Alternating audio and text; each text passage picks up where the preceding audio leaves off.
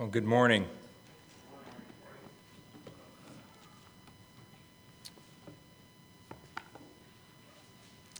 Have you ever been afraid?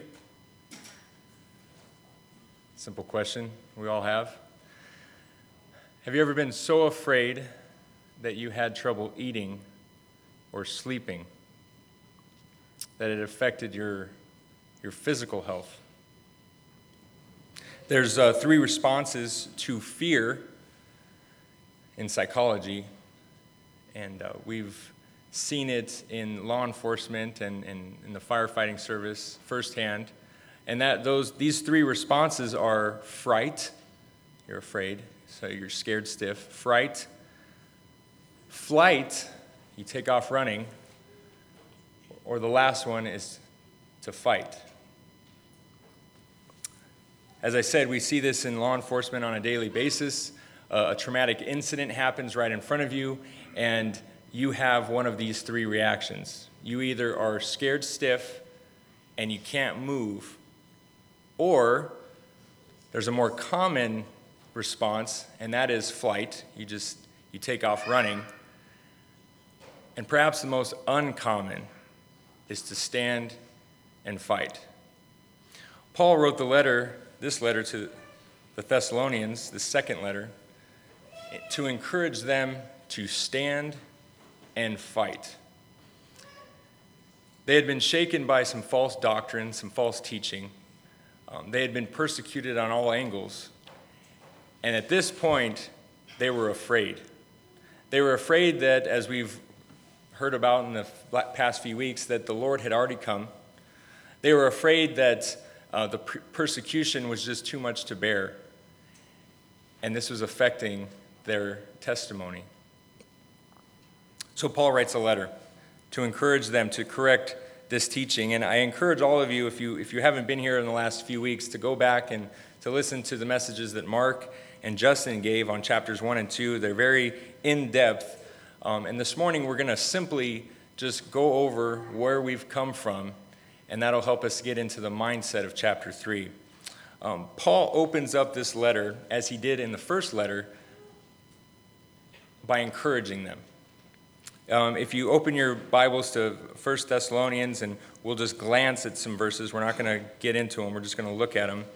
But if you look at first, or sec, correction, Second Thessalonians, chapter 1, and verse 3, it says, We are bound to thank God always for you, brethren, as it is fitting because your faith grows exceedingly. In the midst of these persecutions that we're going to talk about in a few minutes, in the midst of this false doctrine, this false teaching, their faith continue to grow. Now we've we've done a lot of background, so we're not going to go over this, but we got to keep in mind that this is a very young church. These are these are infant baby Christians um, that Paul is writing to, and he's encouraged because their faith is continuing to grow. He, he goes on to say that your love for everyone abounds. It's growing, it's getting better. Um, if, you'll, if you'll turn quickly back to chapter or uh, the first letter, in uh, the first letter in chapter 1, he opens it in a similar way. In verse 2, he says, We give thanks to God always for you, making mention of you in our prayers, remembering without ceasing your work of faith, your labor of love, and patience of hope. Again, Paul, in the midst of all these things that this church is facing, he's encouraged, and he's trying to relay this encouragement to the saints. He goes on back in chapter uh, 1 of Second Thessalonians, he goes on to say that, that we ourselves boast of you among all the churches of God for your patience and your faith in all your persecutions, tribulations that you endure. Paul was proud of how this church was handling the situation that they were in. He was boasting of their faith. Um, and as I was considering and thinking and looking back into what type of persecutions would they have been suffering, um, when we hear the word persecution, we kind of it doesn't really affect us as it would them. Um, for us, persecution is I didn't get that promotion because I'm an outspoken Christian. and I refuse to work on Sundays. Or um, I was excommunicated from a group of friends because now I am an outspoken Christian and they don't want to spend time with me. Or our names could be dragged through the mud, and, and even in the state in, in the states now, um, we see that um, open air evangelists are facing different types of persecutions, protests, spittings, things of that nature. But in America, we still have the freedom of speech. We still have a First Amendment right, and we can um, and we, and we stand on the, these things to preach the gospel. The persecution that this church would have been facing was far worse. The persecution that the Thessalonians would have, would have been facing is what is taking place overseas. Um, if you guys have haven't bought this yet, I encourage you all to buy um, or, or, look up the, uh, the Fox's Book of Martyrs. Um, it's not a bedtime read. Um, it really isn't. It's very gruesome, um, and it's horrific to, to hear the accounts of what the early church and the church through the ages have gone through. One snippet that I, that I found this last week as I was looking back, and you'll, you'll be reminded that all the apostles were martyred, um, except for John, who was tarred and feathered and, and, and uh, put on uh, an island by himself. But everybody else was either crucified, some were crucified upside down, um, beheaded, um, stoned, um, and, and the list goes on. But what this church would have been facing, and, and under various evil Roman dictators and evil men that, were, that would in, put in place by Satan to persecute the church, um, many Christians were um, dipped in wax and then lit on fire and set in gardens to, to keep the gardens lit. Um, one story that I found in particular was a, a, it was a Roman lady and her family. This was a Roman lady. Her name was Felicitatus. Felicitatus. Um, she was a Roman lady and she had seven boys that she reared and grew up, and um, they were all saved. And she was an outspoken Christian. Um, and she was a, a devout Christian woman. Because of this, she was persecuted. Her oldest son, Janarius, was scourged and pressed to death between two heavy weights. Felix and Philip, her next two, um, had their heads beaten in with clubs. And um, uh, Sylvanus the fourth was thrown off of a tall precipice. And then the last three were beheaded with a sword, and that same sword was used to behead Felicitatus, the mother. This is the persecution that this church would have been going through. Um, to, to come into meeting on a Sunday or to gather together and, and ask, Where is so and so? and to find out that they had been martyred, they had been killed. Um, this is the devastation. This is, this is what is going and ripping through the hearts of these, these, the, the church here. And Paul is still able to say that you have patience and you have faith and your love is growing and abounding more and more.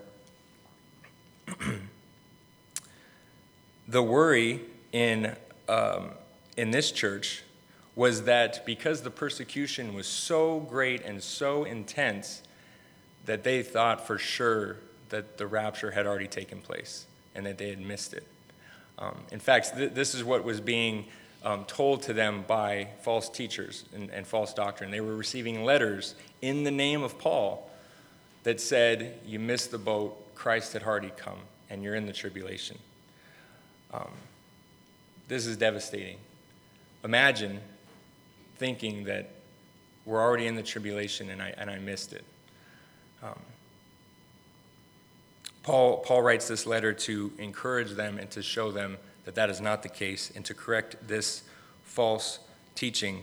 He goes on in verse 5 um, to, to, to, say that this, the, the, the way that you're handling these persecutions, your faith, your patience, is manifest evidence of the righteous judgment of God, that you may be counted worthy of the kingdom of God, for which you also suffer. Now, the, the second that they were saved, they were worthy of heaven not by works that they have done, but because of Jesus Christ. They were worthy of heaven. But because of their suffering for Christ, they were worthy of a, of a place of honor, a martyr's crown in heaven. Um, and how we spend our time here on earth um, will determine the riches and the glory that we receive in heaven and the, the reward that we, see, we receive in heaven. Uh, worthy to reign with Christ um, because of their suffering. Bill MacDonald says um, that, that our lifetime is training time for reigning time. Our lifetime is training time for reigning time, and how we live our lives here on this earth until the moment that we're taken home matters in eternity. Um, uh, Francis Chan had a very vivid illustration that he gave in a message, and he had a very long rope, um, super long, 100 feet, white rope, and he taped off about three inches in red. Okay? And that red tape, he said, represented your life on earth, whatever that looked like. It could be 10 years, it could be 20 years, it could be 80 years, it could be 90 years, but that red tape represented your life. The white, the rest of the white rope, represented eternity, and obviously it would go on forever. But he said that what you do during this red tape affects the rest of that white rope. What we do here matters. How we respond to persecution matters. How we live our life here in this earth matters for eternity. Um, Paul writes this to encourage them to continue to go on. Um, he corrects this idea of the second coming, and, and, and his encouragement is that rest is coming. Rest is coming. There, there, there's hope. There is light at the end of this tunnel. Um, there not only is rest coming for you, but there's going to be punishment for those that have dealt this, this, this, this persecution out to you, and that's found in verse 9. And we'll, we'll quickly go through this. Um, Paul prays for them. Um, Paul prays that the, the name of Christ would be glorified and continue to be glorified in them in, in, in verse 12. And so the biggest takeaways that we have in chapter 1 is that rest is coming for the believer and that recompense or wrath is coming for the unbeliever or the persecutor. He goes, he goes on to go into detail about this correction of this false teaching that the, the, the rapture had already taken place. And he reminds them that um, of, of the things that need to take place prior to or after um, the rapture is going to happen. Um, the return of Christ should be, or has been, and always should be, an encouragement to the believers. Um, we should be looking forward to it with anticipation, um, to watch and to pray, um, to, to, to spend each day thinking about the Lord's return. I remember um, uh, our brother Don Thompson, and he would, every year, I think he would take the, the January 1st or the, the New Year's Eve message, and I think every year he preached on the reasons why he felt that the Lord was going to come this year.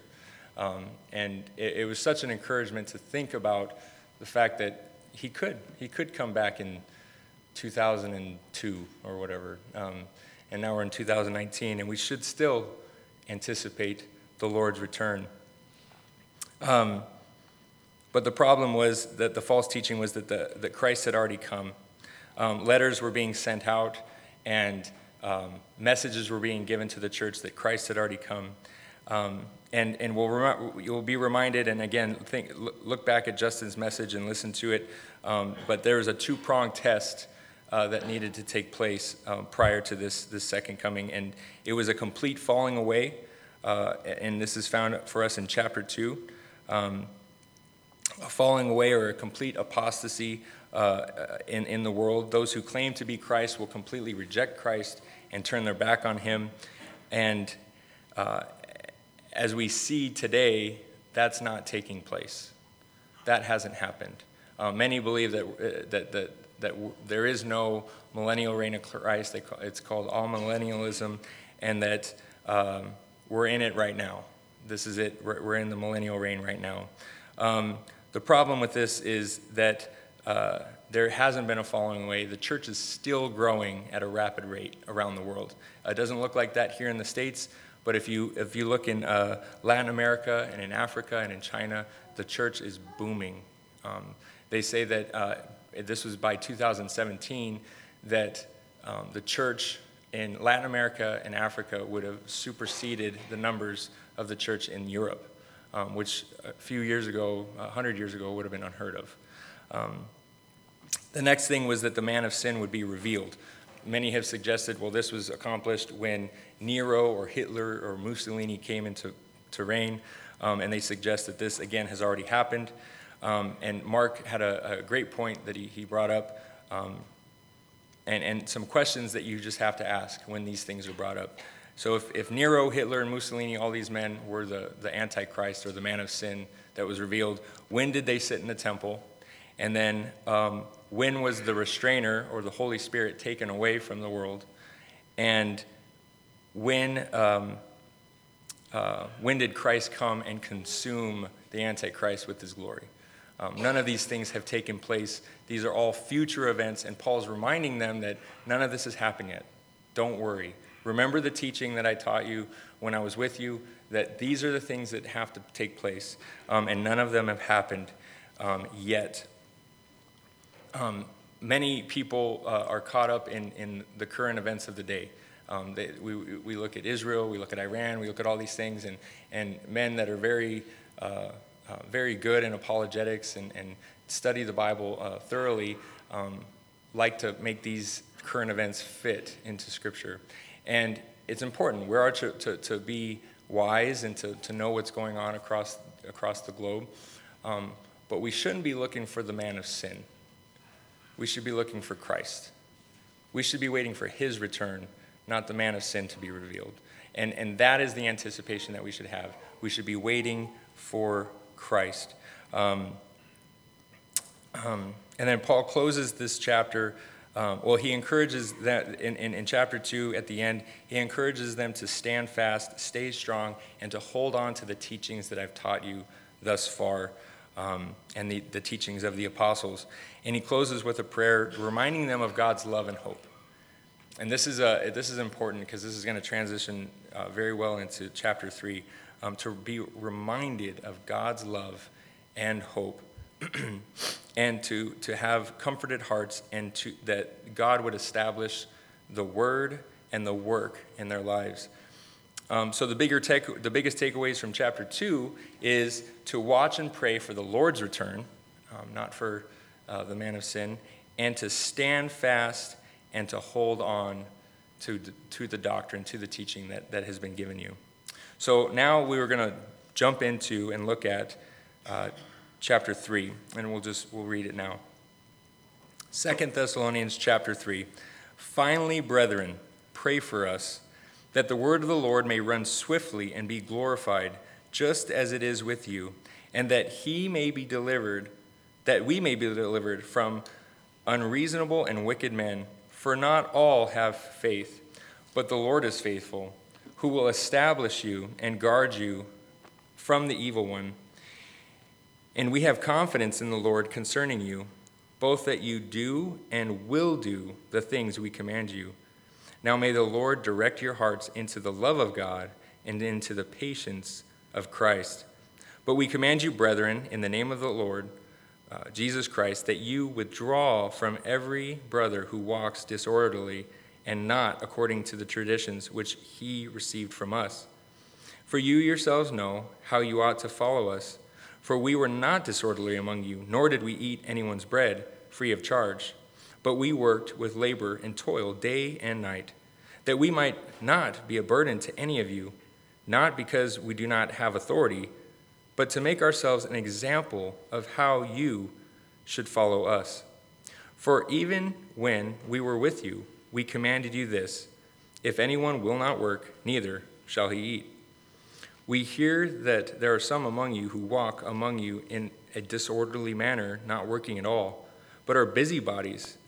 Now, those who are such we command and exhort through the Lord Jesus Christ that they work in quietness and eat their own bread. But as for you, brethren, do not grow weary in doing good. But if anyone does not obey our word in this epistle, note that person and do not keep company with him that he may be ashamed. Yet do not count him as an enemy, but admonish him as a brother. Now may the Lord of peace himself give you peace always in every way. The Lord be with you all. The salutation of Paul with uh, the, the salutation of Paul with my own hand, which is a sign in every epistle, so I write. The grace of our Lord Jesus Christ be with you all. Amen. So in chapter 3, uh, he, he is closing the letter and he's wrapping things, things up and he's addressing uh, another issue that was taking place in the assembly. But as he opens his closing, uh, we see a very powerful portion, verses 1 through 5.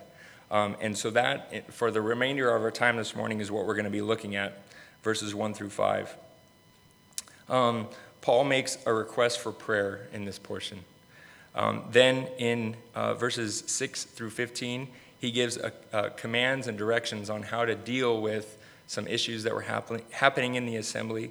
And then in uh, the final verses 16 through 18, he closes with a word of encouragement and prayer.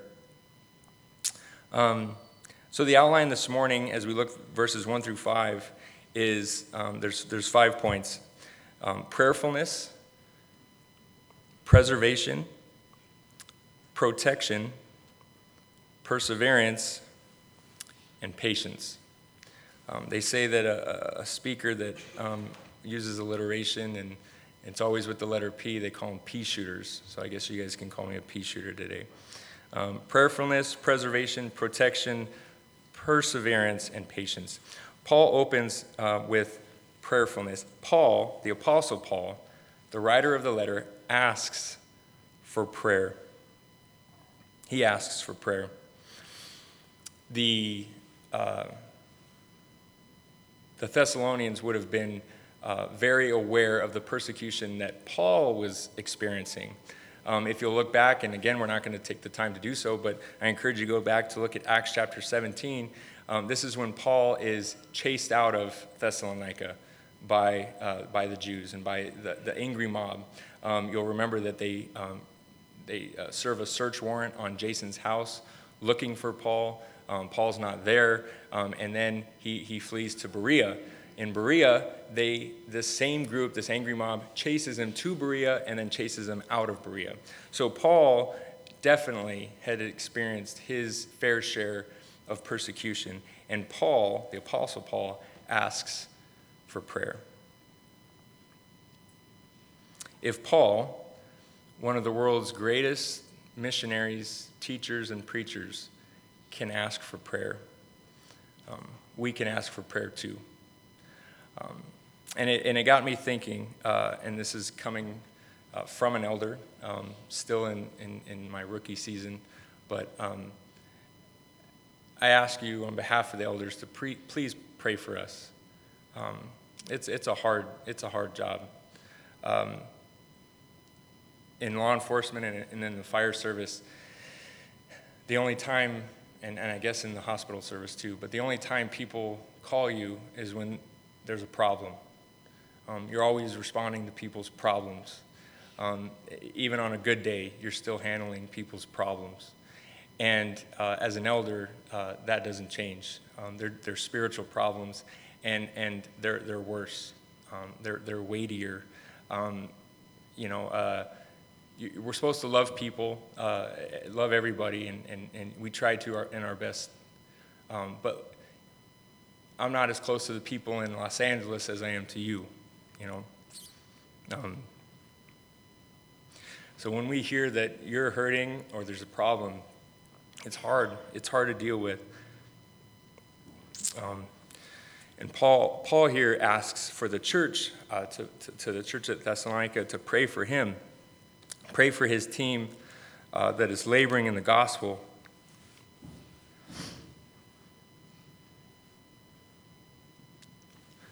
Um, so the, the, the, um, the thought or the reminder is to pray, to pray for those uh, that are leading, uh, pray for those that are working. Um, we need to pray for the missionaries. Um, there's a lot of us that are going through a hard time physically, um, spiritually, emotionally. Um, and, and oftentimes, those that are in our sight are the ones that we pray for. We don't see so and so in the meeting, we're worried about them. The, problem with that is the, the ones that aren't in our meeting, the missionaries, those that are overseas serving, um, they oftentimes get neglected. Um, there's a missionary prayer handbook that, that we have um, that it's a great encouragement to pray for the missionaries. Um, there's one that you can pray for for every single day. Pray for the work that's going on uh, out on the street, out in the open air. You think of what Chris Schroeder's doing, you think of what our brother Russ is doing. Um, we need to pray for these uh, workers. Um, pray for Dorothy. And not just an empty prayer. Um, Paul is very specific here. He says, Pray for us that the word of the Lord may run swiftly and be glorified. Uh, I'm sure he had his issues. I'm sure he had his physical disabilities. I'm sure he had needs and wants and concerns. But what does Paul request prayer for? That the gospel will go out, that it would go out quickly. This idea of, of, of spreading widely like a, like a fire. This, is, this was Paul's prayer that, that the word of the Lord would go out quickly um, and that the word of the Lord would be glorified, um, that it would be lifted up. Um, if we if we spent more time praying for one another, um, it'd be a lot harder for us to criticize each other. Um, one has said um, it, it's easy to criticize, but it's hard to pray. Um, if, if, you, if you think about a preacher, uh, and, and, and it's easy to you know, have roast preacher every Sunday um, after, during lunchtime. Um, if the preacher preaches on sin too much, he's a legalist. Uh, if, if, he preaches on comfort too much, he's a softy. Um, if he preaches the gospel too much, he neglects the saints. And if he preaches to Christians, he's not sticking to the gospel. Um, it's easy for us to criticize. Um, Ironside says, When we are bearing up God's servants in prayer, the spirit of criticism gives way to one of loving helpfulness.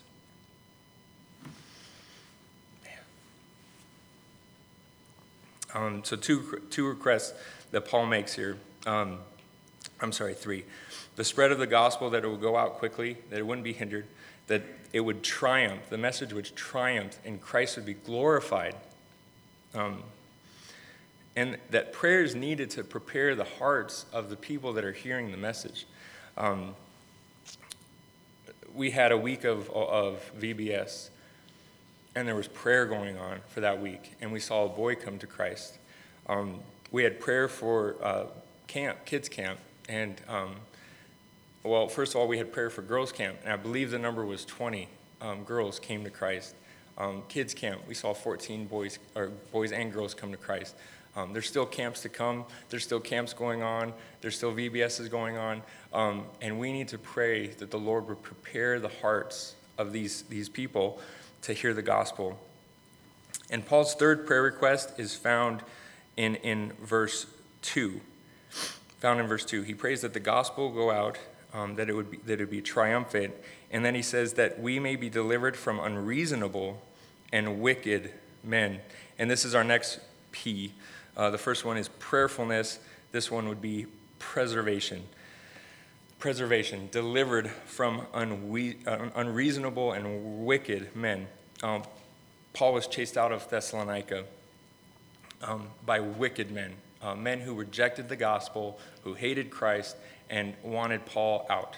Um, this, was, this was who was chasing him. They chased him all the way to Berea. Um, and then, um, but what's interesting is even though these wicked, unreasonable men were doing these things, there was a church planted in Thessalonica there was a church planted in Berea. And then Paul, even in Corinth, is able to write this letter to encourage the saints from afar. Um, these unreasonable men, men who had heard the gospel, they observed the testimony of Paul. They saw Paul, they saw the change in Paul's life, they saw his good works, they saw the miracles, and yet they still rejected Christ. Unreasonable men. Um, Isaiah 118 says, and, and, and, and God is not unreasonable. He actually is very reasonable, and He wants you to think. He wants you to meditate on the gospel. Um, the problem is that when we set up our walls, we set up our, um, our defense mechanisms, we become unreasonable. Um, Isaiah 118 says, Come now, let us reason together, you and I, thus saith the Lord. Though your sins are like scarlet, yet they shall be white as snow. Though they are red like crimson, they shall be white as wool. Um, God wants us to, to, to reason with him, to think with him. Um, he allows uh, Jacob to wrestle with him. Like he, he wants this um, because he wants it us to come to that knowledge on our own. Um, in 1 Corinthians 10 15, uh, Paul writes to the Corinthians, and, and he's asking them, and he says, I speak to you as wise men, judge for yourselves what I say. Think about what I say. Um, the Bereans, they took the gospel in and they said, okay, we're going to go check the scriptures. We're going to go look and see if what you're saying is true. Um, be reasonable. That is what God is asking. God is not unreasonable. He wants us to meditate and um, on what He shows us. And so Paul asks for deliverance from these unreasonable and wicked men, these men that were hindering the work of the gospel, um, that they were slowing it down. Um, the next one, and, and we'll move rather quickly, is protection. Protection. In verse, in verse 3, Paul says, But the Lord is faithful. The Lord is faithful, who will establish you and guard you from the evil one. Um, when we have problems in our, in our life, when, when again, the, the persecution is hard, when the tribulations are mounting, um, it's hard for us to see anything good in this. Um, what, what good can come of this? This is what we have here God is faithful. He's faithful despite our faithfulness or faithlessness. Um, he is faithful um, to the end, and it's He who will establish you and keep you and protect you from the evil one. Um, this word establish means to cause someone to become stronger in the sense that they are more firm. To cause someone to be stronger in the sense they are more firm.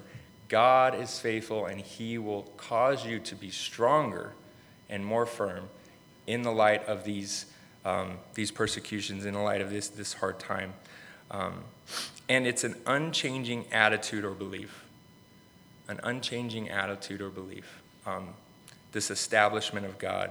And it's um, the, the next word is that he will guard you. Again, he's keeping you from this evil one that we'll talk about in a second. But it says he will guard you, and it's, it's to, to hold someone in close custody. Um, you think of a, of a parent watching their kid swim in a pool. Um, you know, sometimes when it's not your kid, you're, you know, you're concerned, but you're not that concerned. But when it's your kid, you're, you're, you're like a hawk, and you're watching them and making sure that, that they're okay. Um, this is the same idea to guard, to hold someone in close custody, um, and to keep watch over. This is who God is. God is faithful. He is the one that is guarding you, He is the one that is keeping watch over you.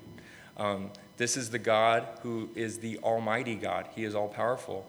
He is one that never sleeps, never slumbers. Um, there was a time when Tori was uh, very, very uh, sick and she was very sick, and all the kids were very sick. I was fine. Um, as you know, mothers, they're awesome, they're amazing, and they're good, but she was at her breaking point. She was just so physically weak. She could not uh, watch the kids anymore. Sadie was sick, Dawson, or Drake was sick, um, and, and she was sick. And so she asked me, Can you stay up and listen and watch for the kids?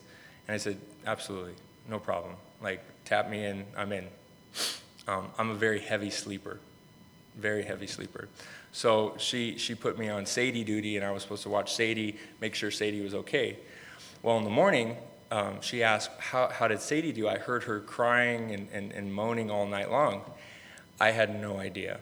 Like, I was sound asleep the entire time. Um, I did not keep watch over Sadie. She was fine. She just was a little sick, but um, she was throwing up. But um, I was a bad watcher. Uh, I couldn't wake up. The God who never sleeps, who never rests, He is the one that is watching over you. There's nothing, not a sparrow falls without God knowing, and He is the one who keeps you.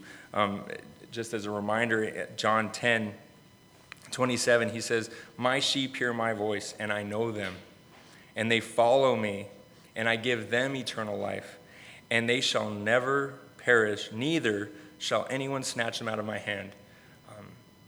Thinking of this, this evil one who was trying to disrupt the work in this church, who was um, trying to, to drag these people um, into court, was, was trying to, to persecute them, was trying to, to, put a, to put water on this fire that was the church that was spreading. Christ says, You shall never perish, neither shall anyone snatch them out of my hand. My Father who gives them to me is greater than all. He's greater than all. And no one is able to snatch them out of my Father's hand. Nothing. Uh, there's nothing. God is faithful. In John 17, uh, Christ prays, I do not pray that you should take them out of the world, but that you should keep them from the evil one. This was Christ's prayer the night before he was crucified, that they would be kept safe from the evil one. This is Paul's prayer for the church, that, and, and a reminder for them to them that the Lord is faithful. He will establish you, He will make you firm, and He will guard you from the evil one. Um, the next one, as we push forward in verse 4, it says, We have confidence in the Lord concerning you, both that you do and will do the things that we command you.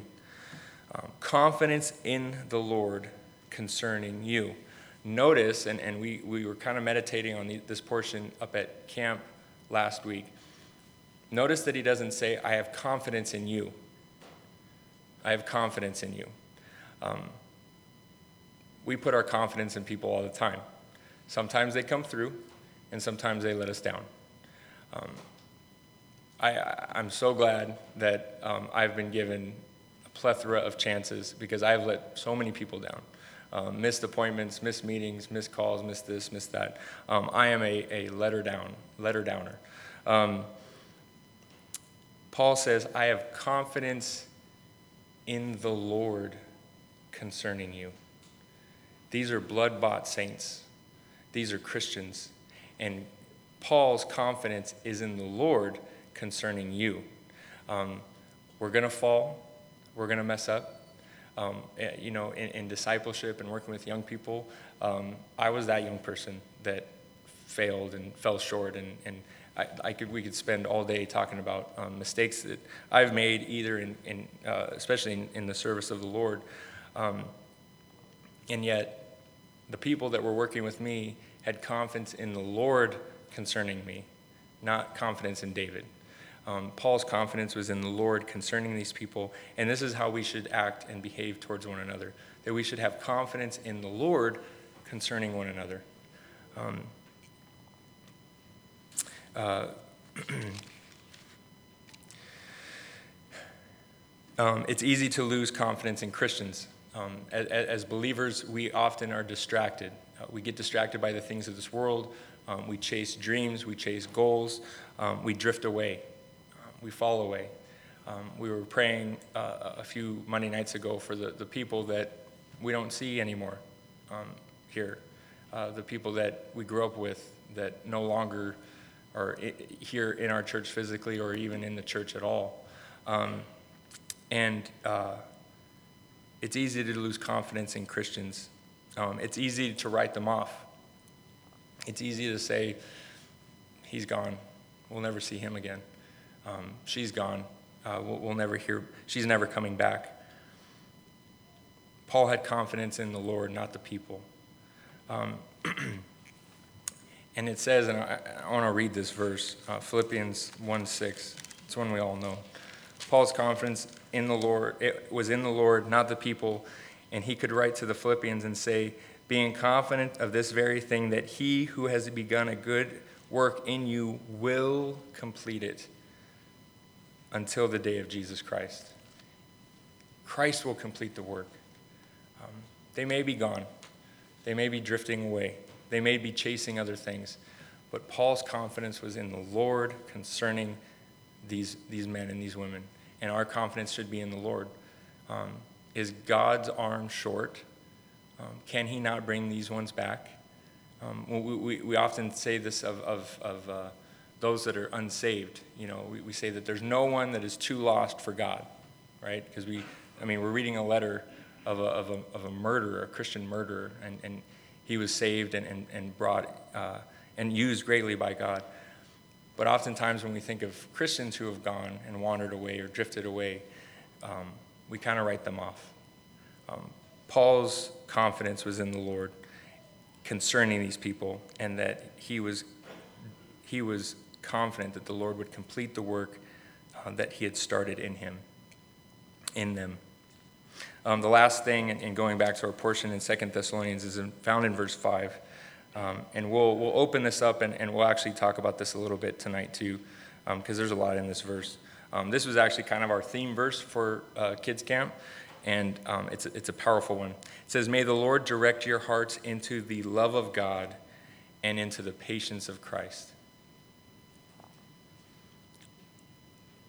Direct your hearts into the love of God and in the patience of Christ. Are you in need of more patience? Um, I certainly am. I am not a patient person at all. So the question is how do you get more patience? Where does that come from? Um, if you pray for patience, uh, you have to be careful because the Lord might answer that prayer. Um, and He will test you and grow your patience. Um, Paul's prayer here is that the Lord would direct your hearts into the love of God and into the patience of Christ. Um, this word direct means to guide the footsteps, um, to guide the footsteps into the love of God. Um, what does he mean here by the love of God? Does this mean that the, the, the saints were to love God more? Or that perhaps they were, um, that God was to love them more?